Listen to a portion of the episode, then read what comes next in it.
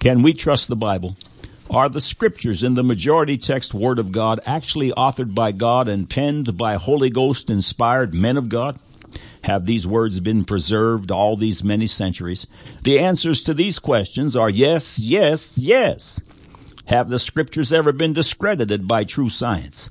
Have its dictums been proven wrong by social experiment? Has any form of terrestrial or celestial scholarship ever disproved the tenets of God's redemptive work? The answers to these questions are no, no, no. Build your life and establish your family on the solid rock, Jesus Christ, the Lord of glory.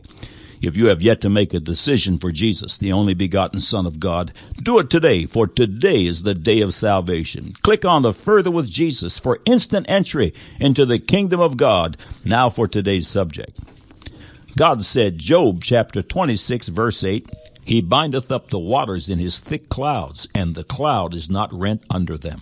God said, Amos chapter 9 verse 6, It is he that buildeth his stories in the heaven, and hath founded his troop in the earth, he that calleth for the waters of the sea, and poureth them out upon the face of the earth, the Lord is his name. God said, Job 36 verses 27 and 28, For he maketh small the drops of water. They pour down rain according to the vapor thereof, which the clouds do drop and distill upon men abundantly. God said Ecclesiastes chapter 11 verse 3, If the clouds be full of rain, they empty themselves upon the earth. And if the tree fall toward the south or toward the north in the place where the tree falleth, there it shall be. God said Ecclesiastes chapter 1 verses 6 and 7, The wind goeth toward the south and turneth about unto the north. It whirleth about continually, and the wind returneth again according to his circuits. All the rivers run into the sea, yet the sea is not full.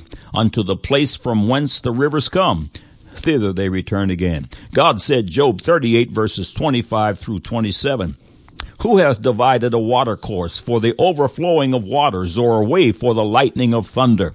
To cause it to rain on the earth where no man is, on the wilderness wherein there is no man to satisfy the desolate and waste ground, and to cause the bud of the tender herb to spring forth. Man said, Harvard geneticist Richard Lewontin, the problem is to get people to reject the irrational and supernatural explanations of the world, the demons that exist only in their imaginations, and to accept a social and intellectual apparatus, science, as the only begetter of truth. End of quote. Now the record. Mr. Lewontin, in his quest for a social and intellectual apparatus to be the only begetter of truth, may not have considered that God, in fact, is a very social and intellectual explanation, and one, by the way, which true science has never controverted. Welcome to GodSaidManSaid.com. At the time of this feature, God Said, Man Said touts 291 subject and grows by one, God willing, every Thursday Eve. Time after glorious time, principles outlined by God in His Word thousands of years ago are vindicated by modern science's latest discoveries. The Earth's hydrologic cycle will just be one more wonderful proof that God authored Scripture and will hold all men accountable to it at a soon coming judgment day. The functioning parts of today's hydrologic cycle are basically evaporation, atmospheric turbulence, and vapor transportation, condensation, and precipitation. In the previous sentence, the term today's hydrologic cycle was used simply because in the beginning it wasn't as it presently is. A very brief review of the Earth's hydrological system prior to the flood in the days of Noah follows. 1. In Genesis chapter 1, we are told the earth had a water canopy above the sky, which would have offered phenomenal benefits, even contributing to eternal life. Two examples of benefits would include the water canopy filtering out UV killer rays from the sun, as well as a greenhouse effect producing a perfect atmosphere around the globe. Science knows with certainty by the creatures and foliage unearthed from the permafrost of the frozen north, for example, that the entire earth was once tropical. 2. Genesis chapter 2 tells us that in the beginning there was no rain, but that God watered the whole face of the ground with a mist that went up from the earth. Every morning was a beautiful postcard sky. The first account of rain was in the days of Noah. 3. Genesis chapter 7 tells us that as a result of man's sin, God broke up the water canopy, opening the windows of heaven. He poured the waters down upon the earth 40 days and 40 nights. For more details on this concept, click onto the subjects listed at the end of this article. The hydrologic cycle of today bears little resemblance to the way it was originally designed. The climate before the flood, which was pleasantly mild and supremely safe, became unpredictable and often very deadly. Concerning the Earth's climate, Whitcomb and Morris in the book The Genesis Flood offer the following.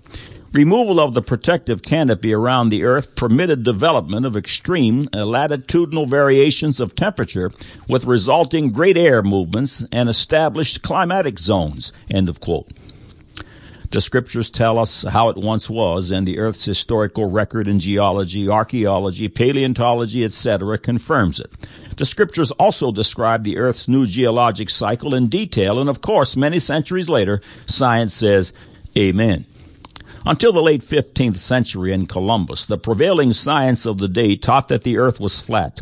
This played to their notion of why the rivers continually pouring into the sea did not cause the oceans to rise. Author A. O. Schnabel reports the following. Until it was known that the earth was spherical, the common belief was that the rivers flowing into the oceans did not cause the ocean to rise because an equal amount of water was spilling off the ends of the earth. Before Magellan's discovery, no scientist conceived the idea that it was the water of the ocean that was being cycled to provide the fresh water of the rivers. Raymond Comfort, in his book Scientific Facts in the Bible, offers the following, beginning with Ecclesiastes 1 7. All the rivers run into the sea, Yet the sea is not full. Unto the place from whence the rivers come, thither they return again. This statement alone may not seem profound, but when considered with other biblical passages, it becomes all the more remarkable. For example, the Mississippi River dumps approximately 518 billion gallons of water every 24 hours into the Gulf of Mexico. Where does all the water go? And that's just one of thousands of rivers. The answer lies in the hydrologic cycle so well brought out in the Bible. The idea of a complete water cycle was not fully understood by science until the 17th century. However, more than 2,000 years prior to the discoveries of, of, excuse me, of Pierre Perrault, Edmund Mariotti, Edmund Halley, and others, the scriptures clearly spoke of a water cycle. Psalms 135, 7. He causeth the vapors to ascend from the ends of the earth. He maketh lightnings for the rain. He bringeth the wind out of his treasuries. The following paragraph on the hydrologic cycle was found in the Encyclopedia Britannica. Evaporation, one of the major processes in the cycle, is the transfer of water from the surface of the earth to the atmosphere. By evaporation, water in the liquid state is transferred to the gaseous or vapor state. This transfer occurs when some molecules in a water mass have attained sufficient kinetic energy, energy excuse me, to eject themselves from the water surface. The principal source of, source of water vapor is the oceans, but evaporation also occurs in soils, snow, and ice. Although storage in the atmosphere is comparatively small, water vapor is extremely important in forming the moisture supply for dew, frost, fog, clouds, and precipitation. Precipitation that falls to the earth is distributed in four main ways. Some is returned to the atmosphere by evaporation. Some may be intercepted by vegetation and then evaporated from the surface of leaves. Some uh, percolates into the soil by infiltration, and the remainder flows directly as surface runoff into the sea. Some of the infiltrated precipitation may later percolate into streams as groundwater runoff. Again, from writings from A.O. Schnabel, it was not observed until the 18th century that clouds can transport moisture away from the area in which they were formed. From observations at only a few points, Benjamin Franklin was the first to recognize that individual storms move from place to place over the Earth's surface.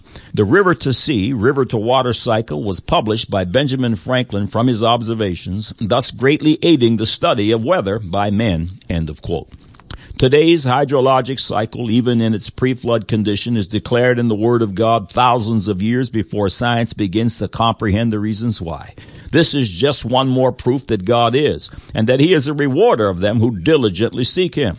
God said, Job 26 verse 8, He bindeth up the waters in His thick clouds, and the cloud is not rent under them. God said, Amos chapter 9 verse 6, It is He that buildeth His stories in the heaven, and hath founded His troops in the earth, He that calleth for the waters of the sea, and poureth them out upon the face of the earth. The Lord is His name.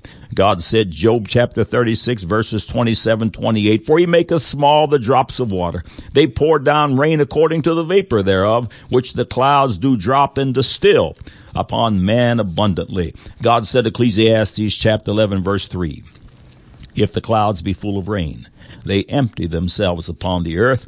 And if the tree fall toward the south or toward the north, in the place where the tree falleth, there it shall be. God said, Ecclesiastes chapter 1 verses 6 and 7, The wind goeth toward the south and turneth about into the north. It whirleth about continually, and the wind returneth again to his circuits. All the rivers run into the sea, yet the sea is not full unto the place from whence the rivers come. Thither they return again. God said, Job chapter 38 verses 25 through 27, who hath divided a water course for the overflowing of waters, or a way for the lightning of thunder, to cause it to rain on the earth where no man is, on the wilderness wherein there is no man, to satisfy the desolate and waste ground, and to cause the bud of the tender herb to spring forth. Man said, Harvard geneticist Richard Lewontin, the problem is to get people to reject the irrational and supernatural explanations of the world, the demons that exist only in their imaginations, and to accept the social and intellectual apparatus, science, as the only begetter of truth. End of quote. Now you have the record.